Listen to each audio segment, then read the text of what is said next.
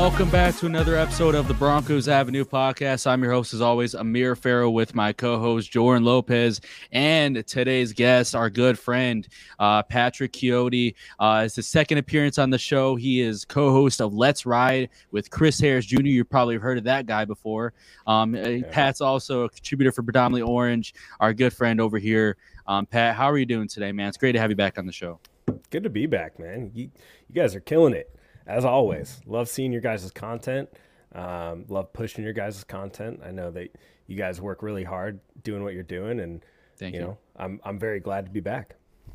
I'm glad you're on for this one because I missed the last episode, so I'm glad yeah, I got exactly. my ass here, and now I'm talking to you, so I'm happy about that. I know, man. It's it's about time. Last time it was just me and Amir, and you know we were missing that. We were missing that Southern Florida flavor. Yeah, you know what I mean. Like we, we need that in there missing a Cuban flavor. That's what you're trying to say. Yeah, exactly. Yeah, exactly. yeah we we kind of have like a little mixture of everything, you know, be, you know, between who's here, here, and there, and all mm. different opinions about everything. I know Jared Jeudy is going to be bringing, or I'm, I'm, I'm referring him to Jared Jeudy is right now. I know Jordan's going to be bringing his Jared Jeudy, uh, you know, debate and everything. Um, but let's go ahead and start off with uh, Russell Wilson and Sean Payton.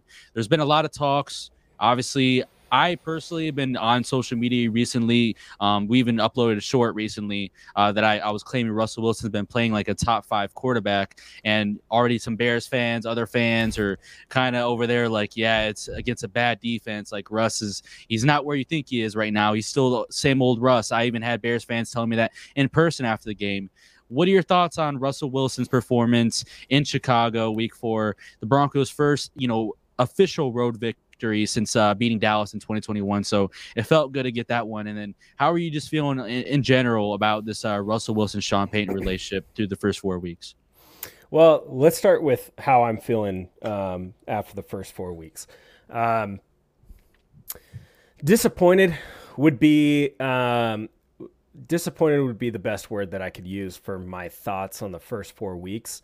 I thought that the out of the first four games, I definitely felt like three of those were really, really winnable games. I knew Miami was going to be a problem um, just because of the location. It's early in the season. This is a team that's very well coached. So that was always one of those uh, games in, in my first quarter that I had marked as an L. But I, I was at least expecting this team to be two and two going into this week. The performance of the defense has been absolutely abysmal. And the sentiment of like, oh, Russ is still washed, Russ is this, Russ is that. Um, it's funny because a lot of the talk is still centered around this one guy when an entire group of the team is almost single handedly responsible for all three of those losses, right? Mm-hmm uh, it's really hard for an offense to play from behind. It's really hard for an offense to operate within their structure when you're in the back of your mind, you're like, well, we have to score a touchdown on this drive because I know the defense is going to allow a touchdown on this drive, right?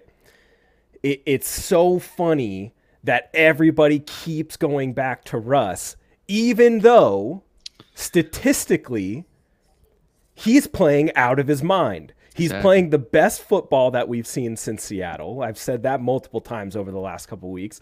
And it's just like nobody's actually watching these games. My own mother in law came up to me and was like, Why is Russ still playing so bad? She's a fair weather Bears fan, by the way. So this last oh, weekend boy. was very, very good for me. She she goes to me before that game and she goes, Why is Russ still just playing so horribly? And I was like, Have you watched these games? See, yeah, I'm watching the games, but you're not watching the games. Okay. Russ has been operating fantastic under the Sean Payton offense, which, oh, who could have guessed? who would have guessed that Sean Payton, the guy who turned around an entire Saints team after they were the worst offense in the league, and now all of a sudden the offense is a top 14 unit, who would have thought? Not us, apparently. It it's it's no surprise that Dianna Russini uh, article that came out about their relationship. Not surprising. Russ is playing very well within the system. He's not taking a ton of sacks. He's getting pressured a lot, which is fine. I think he's the second, or he was the second most pressured quarterback going into the Chicago game. I don't know what it is now, but he was tied with Kirk Cousins for the most pressures. Um, so he's getting pressured. He's not taking a ton of sacks, and he's also not turning the ball over a ton, which is great. Courtland Sutton had those two fumbles in, in Miami. That's not Russ's fault. All right. That's not Russ's fault. Russ is also not on the defensive side rushing the passer. If he could, he'd be more than a $245 million man. All right. It, the, uh, the team struggles are not on Russ, and people need to get that through their skull. Okay. I almost I almost dropped an F word, but uh, I'm not. I'm gonna try hard not to not to cuss too much on this show. Um, but the the struggles aren't on Russ, plain and simple. Um, he's doing very well, I think, in operating Sean Payton's offense. Um, he's doing very well in throwing with anticipation. Um, his timing is getting a lot better week by week. We've kind of seen this progression of like he's he's getting more comfortable taking those shots that he wasn't as comfortable with taking last year. The deep shots to Mims, fantastic. They need to get some more of those. Those over the middle shots to Jeudy, that's fantastic. We need to get some more of those. Okay. Keep feeding these guys and keep getting into your rhythm, and we're going to see that old Russ come back. And that's what I'm really excited for, man. It, these first four games, it's been good. Like each game, you're kind of taking something from that, and you're like, okay, let's do this better next week. Let's do this better next week. And he's just been quietly putting it together. So these next four games, the second quarter of the season, this is going to be where it's like he's either going to really turn it on, and you know we're going to take that that heat from a five to about an eight, and he's going to start cooking a little bit more. All right and once he starts cooking a little bit more and this offense starts clicking together a little bit more, that defense is going to be like, okay, we need to step our game up a little bit, right? And then that's when the dogs are going to get hungry. They're going to smell what Russ is cooking and they're going to get hungry as well. That's what happened in Seattle, man. That offense was operating so well in such a good rhythm. The defense was like, okay, let's get the ball back. You know, it's it's that mentality thing. So while the defense has been playing bad these first four games, I still feel optimistic. We're getting some key guys back this week. Um, let's get them into the fold. Let's get them in the mix. But as far as the criticisms for Russ, it's it, it isn't fair. Statistically, he's right up there with a Pat Mahomes, with the um, with those those upper tier quarterbacks. But nobody seems to care and actually watch those games, and they just see the L in the column, and they're like, "Russ is one and three that's all you got? Like, he's playing great. He's playing great football. Let him live. And he's got a hot wife, too. Like, let the guy live. W. W. All of sticking, uh, sticking with Russ, I mean, we've already said how great he's been playing. I mean, is it even crazy to think that he could be even playing better, especially that just Sean Payton in the system, he's still learning the system now, so he's only going to yeah. continue to get better. So, what are your thoughts about that? And then also, we already see that he's already operating the middle of the field, you know, better than what a lot of people thought, at least in my opinion. So just kind of expand on that as well. Drew Brees is what five eight, five nine on a good day. Um, yeah. One of the shorter quarterbacks in in NFL history. Operated fantastic over the middle for the majority of his career. Um, part of that is due to Sean Payton being able to dial up those shots, um, and the other part is just timing and getting into rhythm and then having a, a, good offensive line that creates those spaces for you. Uh, Amir, you you were there. You saw Russ's throw to Courtland Sutton. I mean, I don't think you could. I don't think you could throw a better ball than that with anticipation over the linebacker, between the safeties, in for a touchdown. I mean, that's the Sean Payton offense coming alive there. So, uh, to your point, Jordan, we're not seeing the full effect of the Sean Payton offense yet they're not running power and counter and these other uh, run schemes that he's run in the past. You know, he brought in Ben Powers, we brought in Mike McGlinchey to have a big beefy offensive line and we're not even using it to the full extent yet.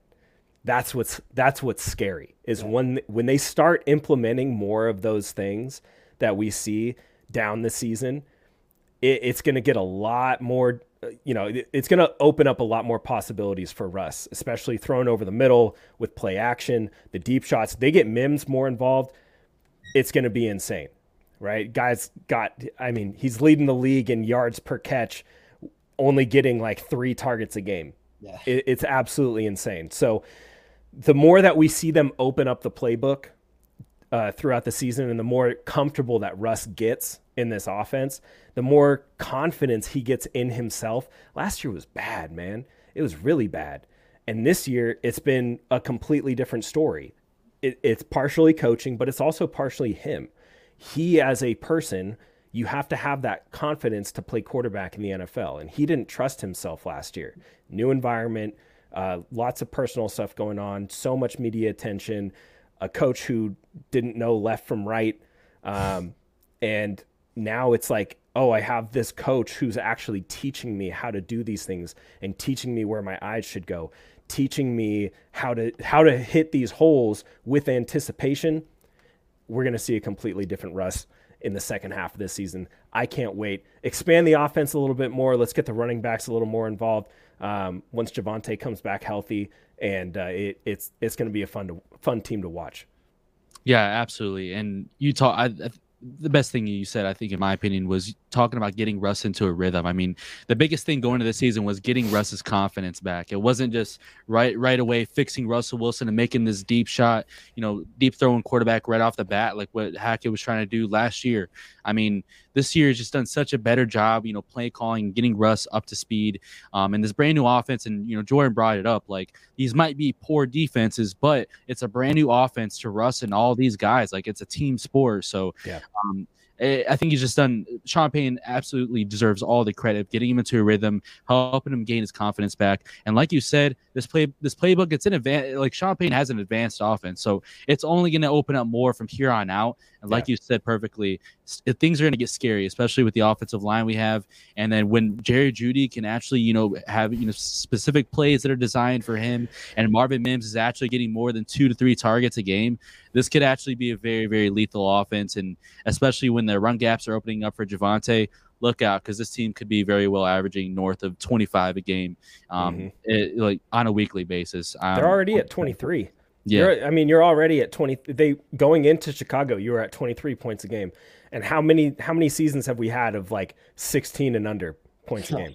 I mean, it, it's it's if you look if you just look at it from that point of view, it's like, oh, okay, coaching was the issue. Now we have a guy who understands how to run an offense. Yeah, who who would have thought, man? Who would have thought? Yeah, who would have thought? Uh, thought Hackett was a genius after all. Guess not. Um, we talked about Marvin Mims, Jerry Jeudy, obviously their usage. Um, Jordan's, you know, spoke a lot about it in our last episode. Um, what what are your guys' kind of thoughts on Jerry Jeudy, obviously, and then the big stuff that came out today? Um, obviously, we don't know specifically what it's related to, but he did tweet um, on X tweet out a little cryptic t- uh, tweet. Don't not yeah. too sure what it really relates to. Um, but what are you guys' kind of thoughts on uh, Jerry Jeudy, um, his potential future here in Denver, and then the usage uh, by Sean Payton this early in the season? Well, you know, um, wide receivers have a stigma around the NFL, right? Um, they're always going to post cryptic, cryptic things, you know, cryptic captions. I'm guilty of it myself. You know, that that's just the wide receiver in me. Um, yeah, I think with Jerry posting cryptic stuff, that's just a wide receiver thing. Um, I think he's a very talented player. Obviously, it, he's got the athleticism to play in this league. We know that.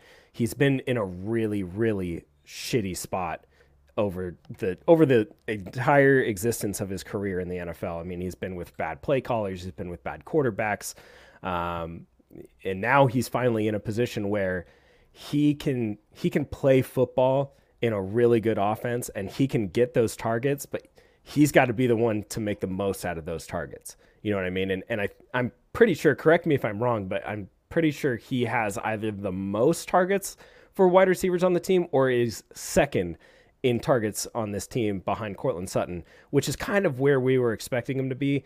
Um, you know, I, obviously you're playing against bad defense, bad defenses. Every defense is going to go through their ups and downs, but he's one of those guys who can use his route running ability to find holes in the defense and and Sean Payton's offense all over it, all over his offense. It's you know you can see choice routes for wide receivers in his position, right? If it's zone, sit. If it's man, you go. Um, and Jeudy is one of those guys who I would trust in that situation. It's just about having that relationship. So if he feels like he's not getting the work um, that he should be getting, I, I, think that he is in all intents and purposes. I, I do think that he is getting the right amount of targets. Um, I think it's just more of situational football for him, right? Um, are you uh, specifically? I remember. I think it was either the second game or the or the game against Miami where he was supposed to run. Uh, it looked like a choice route that was like it's like stick essentially. So if it's zone, you sit down in the hole. It was the third down, and Russ kind of threw it to him, expecting him to sit down, and he kind of floated away from the ball, and everybody was like, "Oh my God, it, this is Russ's fault." But that's partially on Jeudy, like trying to get comfortable in a new offensive scheme. So I think the more that he kind of buys into the offense and the more that he uh, works on understanding how to read the coverages that he's going up against, the better outcome he's going to have as the season goes on. It, should he be fighting with Phil Lindsay and Rod Smith on Twitter? No, absolutely not. Stick to yourself, stick to your guns, put your fucking head down, and go to work. All right. You want to be you want to live up to your first round hype, you want to live up to, you know, your your fifth round option money, fine. Put in the work though. Stay off of social media. You know, stop talking to these guys who aren't even playing anymore. All respect to Rod, all respect to Phil, but like you guys aren't on the field anymore. Leave it alone. Right? I think Phillip Lindsay said something about, "Oh, all this money going to the wide receivers and they no show."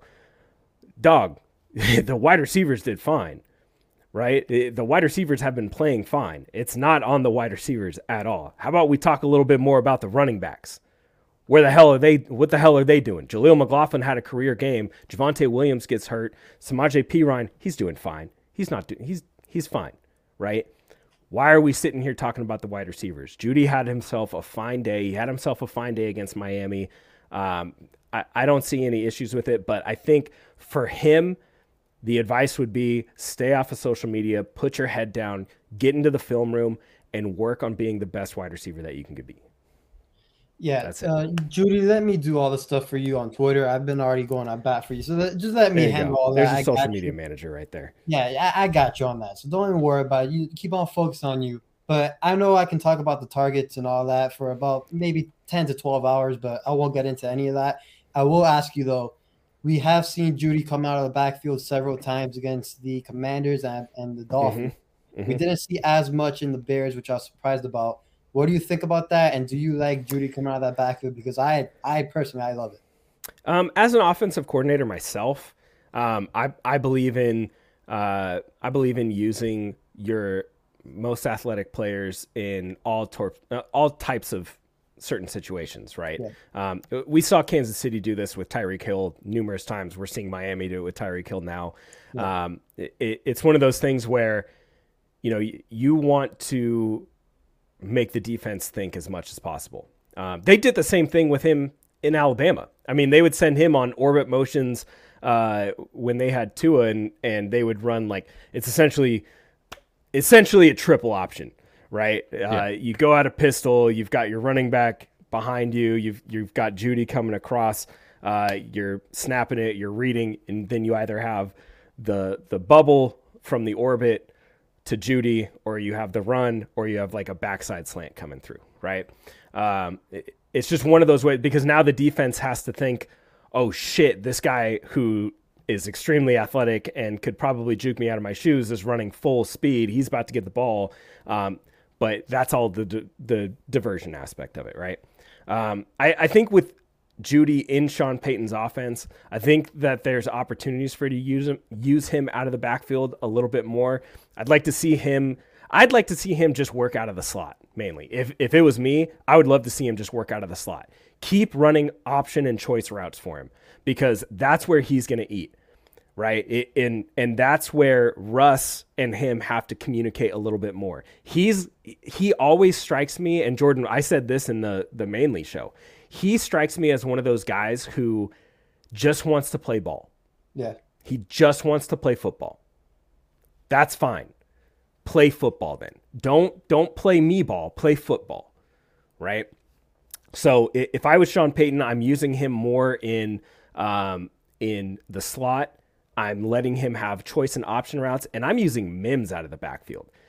In, those situations, you could interchange them, sure, but if, if, it was me, I'm using Mims out of the backfield, I'm using Jeudy in the slot, and then I'm using Courtland outside. That's just me. But I think if Jeudy can just play football and and work on his relationship with Russ in the playbook, I think that he's going to see so much more success. And we're going to see that first round hype pay off big this season. He had some great catches against Chicago. Great get that slant that he caught where I mean it was like right here and and he looked it in. That would have been 3 years ago, that's probably a drop. Drop 100%. I, I, meant, I, I said that on the show. Yeah. And, and that's like that's where we're seeing that growth with Jerry Jeudy as well. So it, it's really exciting. I think that there's still so much to see from him, and I really hope that he starts putting those games together because that's going to be huge. And then Marvin Mims, we talked about. I mean, the dude's had like 240 receiving yards on nine catches. He has like yeah. 30 yards per reception. I mean, it's ridiculous. Like, if and it's it's kind of like a different situation between them because like Marvin Mims, he's actually not getting a lot of snaps, but when he does, they're using him properly. Yeah. But then Jerry Jeudy is like almost always on the field, but he's not necessarily being used like properly how Jerry Jeudy should be used. So yeah. it's it's one of those things where Sean Payne did talk about like you know those guys he's still learning how to use them. Um, they're still yeah. very early in the season. Yeah, so I think it's one of those things where, you know, like Pat mentioned, it's going to be one of those things as the playbook opens more and as his team finds more success with the run game, they're going to figure out things more in the passing game. And especially with Russell Wilson getting more comfortable with the offense, you know, he already is, pretty, you know, fairly comfortable this early in the season. So when things open up more, I think we're going to see more of these weapons gel together. And They're going to figure out their identities in, in this offense. And that's where you're going to see all the creativity open up with those guys. Yeah, absolutely. And, and, Sean also mentioned that he's using Jeudy as a diversion tactic. Yeah. Uh, to open other guys up. I mean, that big throw to Mims was a result of Jerry Jeudy being underneath and the defense catching that and saying, "Whoa, whoa, whoa, whoa, he's he's not where he's supposed to be. It's going to him." Right. That that is how, as a offensive coach, that is how you use players you put them in you put them in a position to also open up other guys right so if Jeudy can just continue going along this path and learning this offense it's gonna pay off i promise i try to tell guys all the time like when i was coaching i would try to tell guys all the time like you have to run this route a certain way because when you do this player is going to come down they're going to see it they're going to come down and it's just going to open up everything else. And they hate it. And I, I'll never understand why they hate it. I loved, like, me personally, I loved being used like that because I was like, yeah, take the, like, give me the attention, but my team's still going to score. It's a team right? sport. It's a team sport. You have to open up things for everybody else. It's not just about you. It's not just about your stats or your numbers. Maybe Jeudy's focused on a payday. Maybe he's focused on getting a contract somewhere else and saying, I, I need my targets, I need my catches, I need my touchdowns. Buddy, that's not how this works. This is a, this is a team game. We're, we're going for wins. We're not going for numbers. And I don't want to put any words in Jeudy's mouth, but I'm just saying, if he's upset about how he's being used right now, sorry, buddy. We're trying to win football games.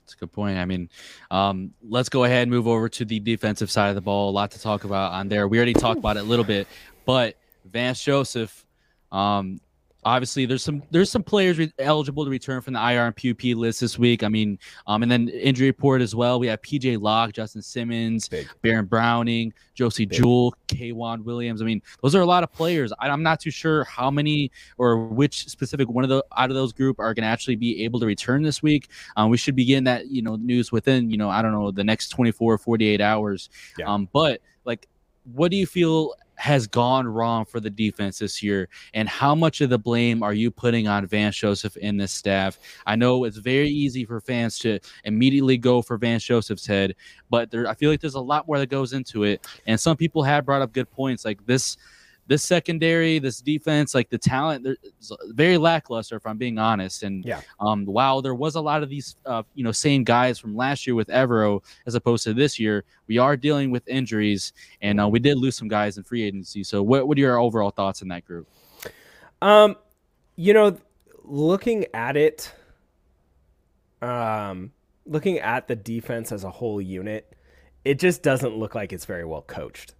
And, and I'm gonna be I'm to say that with the utmost confidence because um, when you watch football, and this is a tip for everybody who's listening to this, when you watch football, watch the play, but watch the body language. That's that is the single best component of watching film that you can look at is what is the player's body language pre-snap after uh, pre-snap, post-snap, and after the play. Okay, and in the Miami game, body language was poor from the jump. Right, you had guys not hustling, you had guys just diving.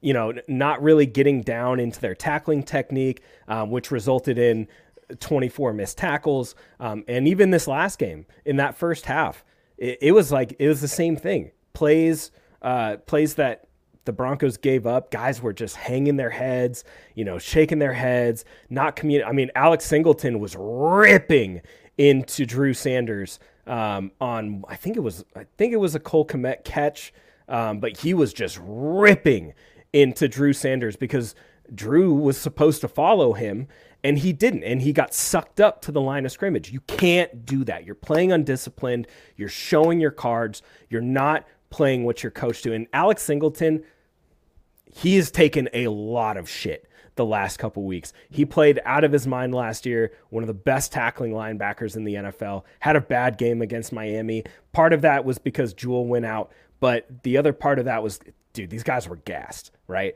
And then in in the Chicago game, I saw him trying to be more of a leader by trying to to tell guys like, "Hey, that's your responsibility. That's your responsibility. I shouldn't be coming across the the effing field to pick up your guy because you got lost in the sauce. All right. Um, so overall, from this unit, I'm not seeing a ton of pressure on the quarterback. I think against Miami, we only had two pressures total. This last game was a little bit better. Terrible offensive line. Guys got hungry in the second half, which was awesome to see. Um, but all in all, not enough pressure.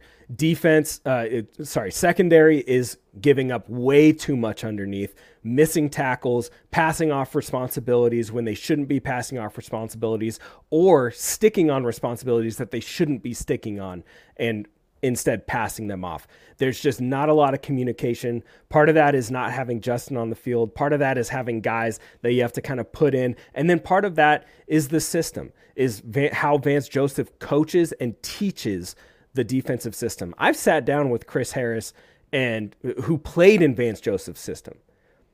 And we've watched some of these clips and and he's like, I don't even know what coverage this is. He's like, I, I don't even know what they're running here.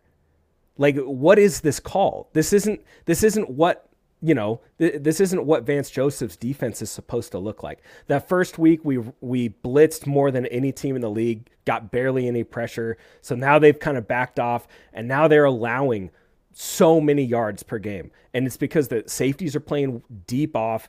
Corners are playing deep off. They're playing with bad technique. It's just all all in all, it's just ugly it's ugly football. It's ugly defense, and something needs to be done. But it starts at the top, right? It, it, starts at the top, and then it trickles down. If it's not coached right, if it's not taught right, the position coaches aren't going to teach and coach it right, and then the players are going to fail uh, in game. And that's what Sean Payton said after the Miami game was that he went to the position coaches, he went to the coordinators, and he said, "I want you to evaluate yourself." And how are you doing this in the film room? Are you putting your players in a position to succeed? And he did not, right? Vance Joseph has not put his players in a position to succeed. Uh, he's he's allowing way too many yards, allowing way too many big plays, And something has to change, whether that's changing your defensive coverage, whether that's blitzing a little bit more, whether that's mixing up your blitz packages. Something has to change. I think having those guys come back from injury is going to be a big shift. You get PJ Locke back, who's who's a guy who's you know He's played in this defense before. He knows how to communicate with these guys. He knows how to communicate with Kareem Jackson.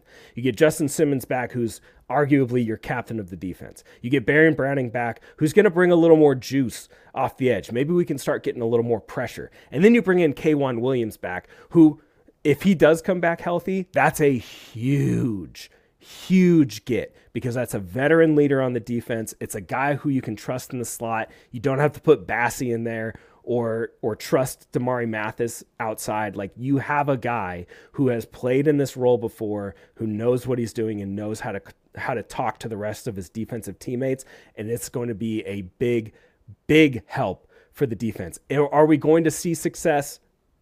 Who knows? But getting those guys back is going to be huge, and maybe Vance Joseph is doing a little bit of self reflection. Can I pin it all on him? I can and I will because it starts at the top. If you want to you want to be a defensive coordinator in this league, you better be able to take the heat when you give up almost 90 points in 2 weeks. You know what I'm saying? So that's where I'm at. So to continue with that, and the guys coming off the IR, the pup list, do you think you know these guys like Baron Browning, Simmons, PJ Locke, you know all these guys? Are we gonna still see this defense on Sundays still give up 30, 35 points? Like are we going to make Zach Wilson look like a Hall of Famer or Nathaniel Hackett, or is this defense going to improve because of these guys? Because it looks like every Sunday now we can just expect the defense, no matter what, who's on the field at this point, they're going to give up 30 points. Well, I'll say this about this weekend. You better hope that everybody's mom stays home uh, for the game because Zach Wilson might be popping off in this game against this Broncos defense. I want to say that things are going to get better right away, but – the reality is, is probably not. We're probably still going to see um, a good amount of missed tackles. It, and this is a good running team. The Jets are a good run team. So if they get the if they get the run game going, it's going to be a long day. And this Broncos defense has shown they can't stop the run. We paid how much money to Zach Allen to be better than Dre'Mont Jones, and let me know how that's going. Right? Um, I, I think that this is going to be a couple weeks thing. I think right. maybe around week seven, eight, it starts to come around. But as of right now, no. I, I think Zach Wilson should have a big game. Uh, if he played that way against a really, really good Chiefs defense, yeah, it, he's probably going to carve us up. So hide your mom. You know, if your sister's a mom, if you're, you know, you have an aunt, don't bring her to the game. All right. Leave them at home. Fill fill the Broncos stadium with men, and ze- not to sound sexist. not it's not not that kind of comment. Okay, but if you fill that stadium with men, Zach Wilson's gonna have a terrible time. I'm just saying. hey man, I guess you, you figured out the code for Van Joseph. Vance Joseph gotta you gotta start uh, putting in some words with ownership and everything. I don't know what the, these tickets. And, yeah. seating and everything. I don't know, but keep Taylor Swift far, far away from the Broncos stadium. Oh boy, keep her far away from it. File a restraining order ASAP. let's get let's get that locked in. Um, but no, to wrap up the uh, defensive, uh, you know, everything with the defense. Um, I thought you brought up a really good thing, a point about communication. That's something I personally have thought about a lot the yeah. last, you know, 24 hours and ever ever since the game is just like when you look at all these players that are missing, they're really only like true leaders that you have on this defense right now are like Alex Singleton and like Kareem Jackson. Like you're That's losing, it. you're missing Justin Simmons.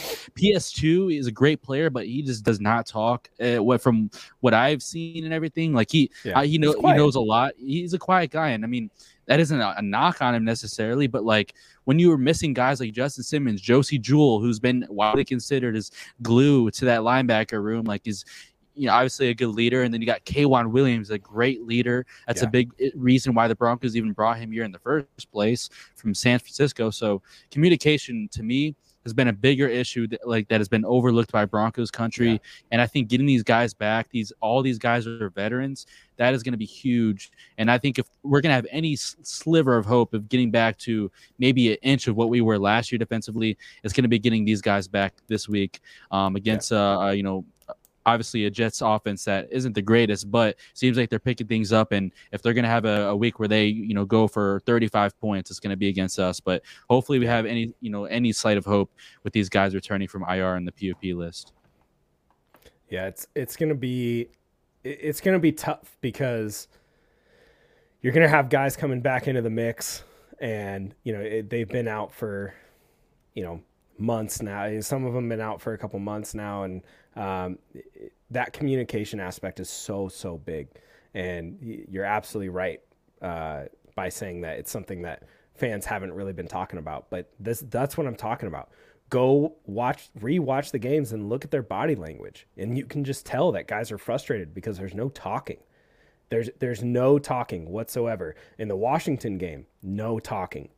It's just it's silence. And, and that's hard when you have a guy like Kareem Jackson out there who's a veteran and a leader and there's still no communication. It's hard when you have a guy out there like Josey Jewell who, you know, gets hurt in the Miami game and then can't play in, against Chicago and you got Alex Singleton trying to talk to a rookie who looks like he's playing lost half the time.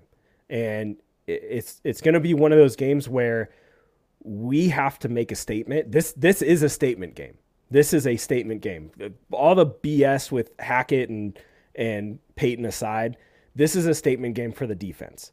Okay, don't don't come out there thinking, "Oh man, we we stink as a unit. Like we're gonna give, we're about to give up, you know, thirty points to the the Mormon. You know, it, like no, you have to come out there and say this this team did really well against our divisional opponent, almost beat them at home with Taylor Swift in attendance, we have to we have to step our game up. We have to do better. Got guys back. Time to time to lock in. Second quarter of the season, it's time to lock in. You win the second quarter of the season, you you end that quarter 3 and 1 or 2 and 2, I call that a win. I call that a win. So the defense has to step up, and it starts now. It starts in this game. Get pressure on the quarterback. Make Zach Wilson think a little bit more. Change up your change up your blitz schemes for Christ's sake. Change up the blitz schemes. Bring more pressure on him. We saw what he could do, you know, with pressure in his face. He crumbles. He crumbles. Put the onus on him. Right? There's a good offensive line. You're getting a guy back in Baron, Baron Browning who you really want him to be that premier edge rusher. This is going to be this is also my fix for this defense.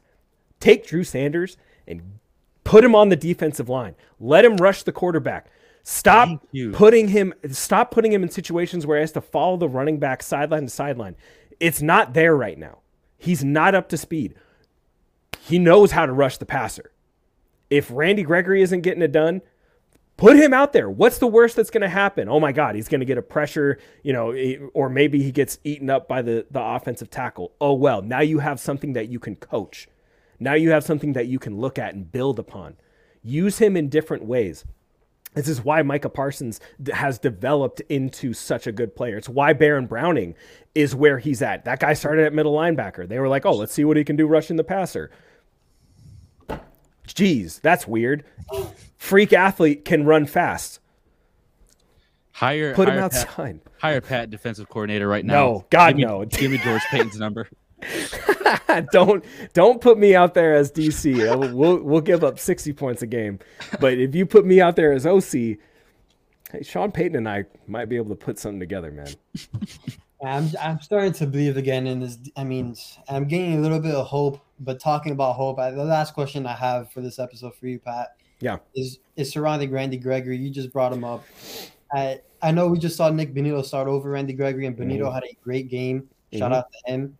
Yeah. Uh, what do you do with Randy Gregory at this point? What what's his uh, role on this team, especially with Baron Browning coming back? And you just alluded to the fact, and Amir brought it up our, in our last episode. Drew Sanders can also rush the passer. I don't know why we haven't tried that yet, but like, what is Randy Gregory's role? And I don't want to bash on him. It's just it doesn't it, like his role does not seem clear right now with this defense. Um, you guys remember uh, a guy named Isaiah Simmons? Oh yes, I do. Yeah, I, I remember Isaiah Simmons. Uh, this guy's a freak athlete coming out of Clemson. Play linebacker, safety, slot, doesn't matter. Goes to Arizona. Who's the DC in Arizona? Vance Joseph. You guys know what Isaiah Simmons did in Arizona? Not a whole lot, right?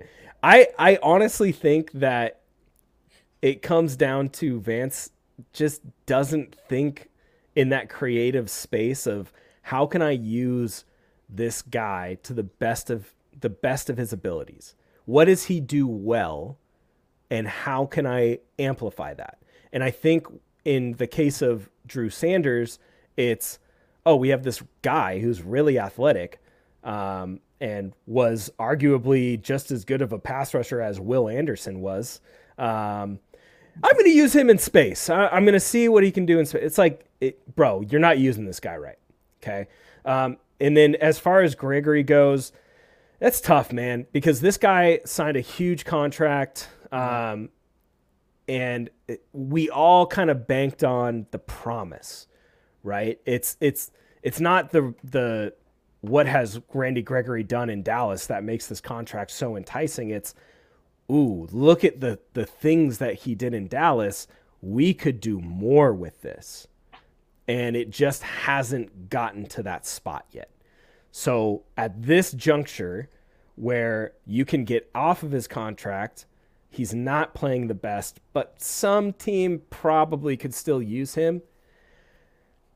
When it gets to the trade deadline and you've got Baron Browning back, and, and maybe by then Sean Payton has slapped Vance Joseph enough, and you know we're getting to see Drew Sanders rush the passer a little bit.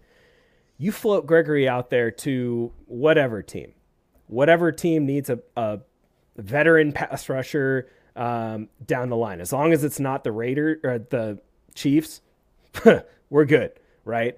Um, but I think with this draft class coming up and the you know the the lack thereof of um, draft capital, you've got to at least float it out there and see what you can get. Are you going to get a second round pick for him? No. Are you going to get a third? No. A fourth? Maybe. Who knows? But I'll take that fourth round pick over paying that guy the rest of that contract. You know what I mean? Yeah. So that's kind of where I'm at with that. Yeah, one thousand percent.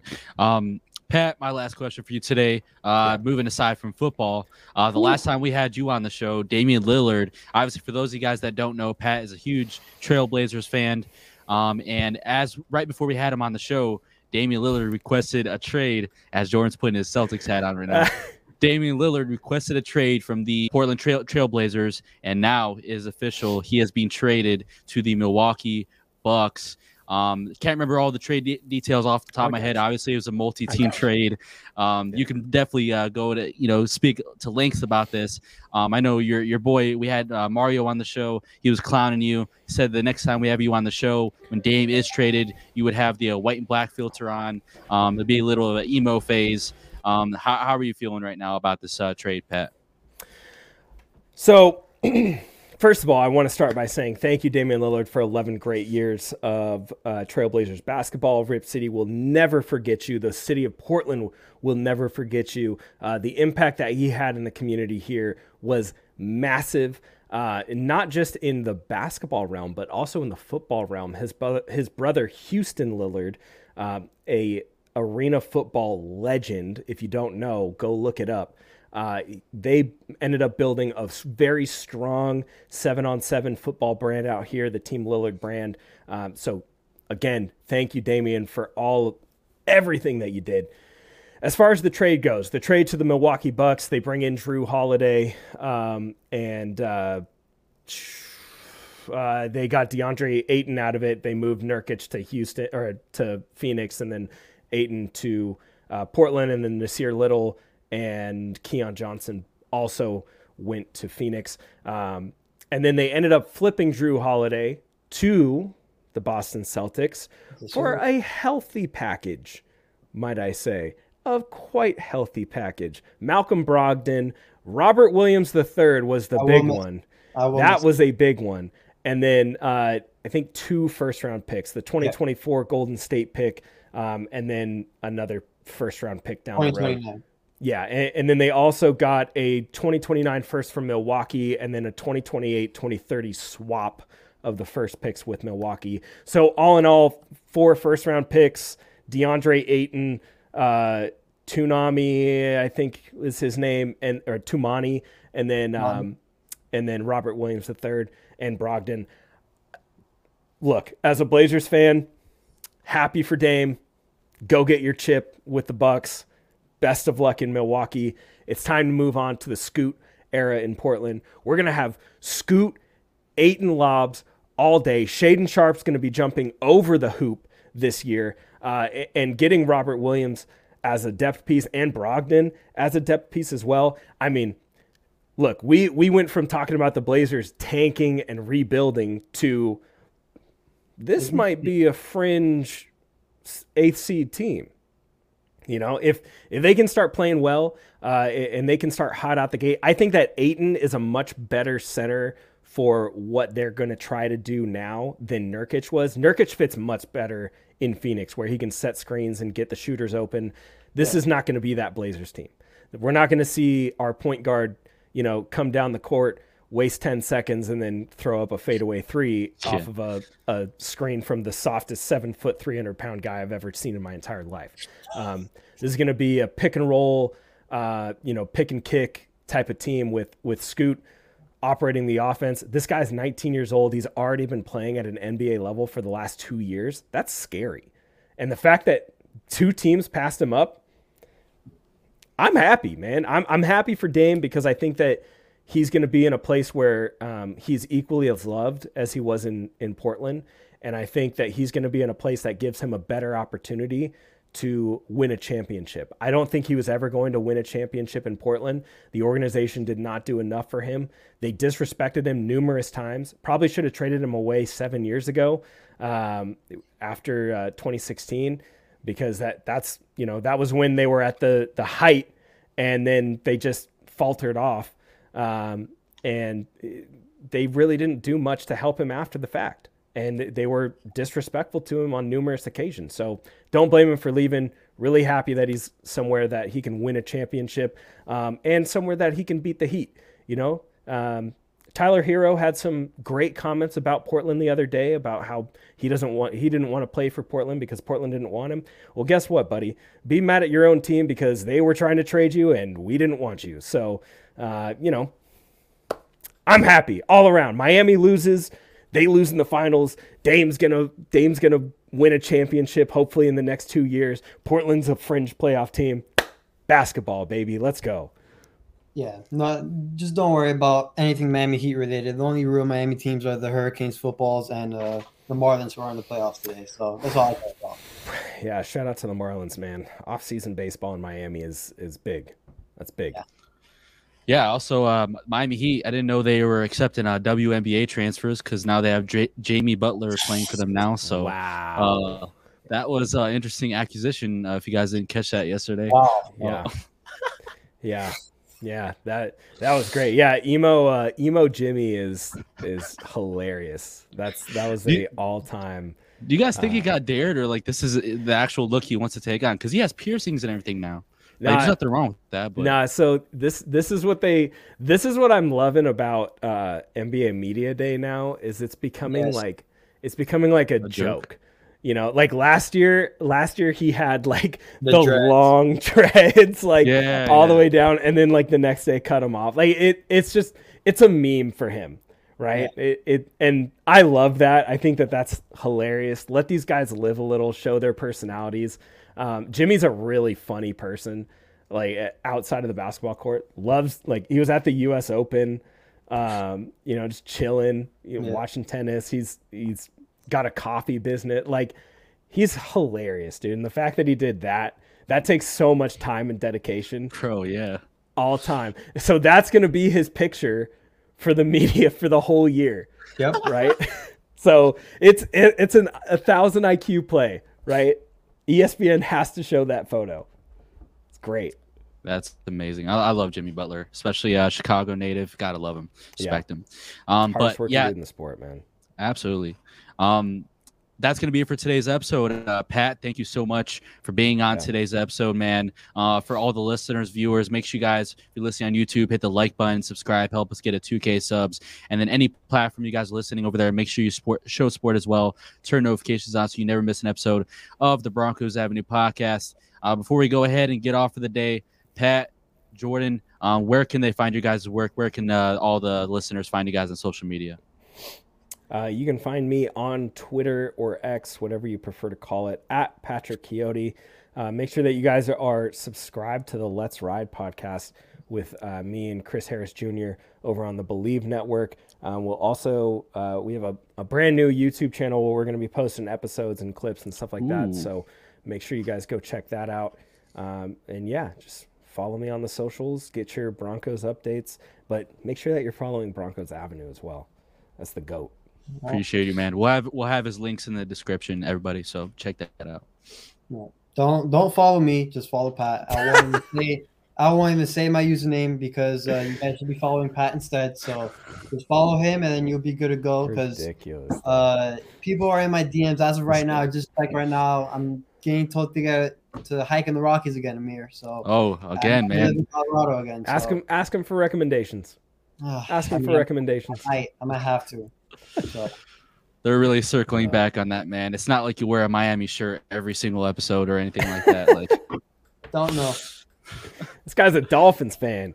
He's not. He's not even. After oh. what I saw with oh. Mario on Sunday, I mean, they kind of. I mean, I don't know. They won you over. Oh boy. To a to his oatmeal got you, got no. you going. Hell no. Jordan, oh, the number one Tua Tua Tagovailoa uh, lover here, um, signing off for the day. He personally told me uh, that Tua oh, deserves to be a Hall of Famer, deserves to win MVP. wow! And uh, yeah, that's all coming from him, man. Never would make stuff up like that. But Never. with that being said, um, everybody that's listening, man, everybody have a great day. Uh, but until our next episode, I'm your host Amir with my co-host Jordan Lopez and today's great, great, great, amazing guest Patrick Chiotti. To the next one. Peace out, everybody. Peace.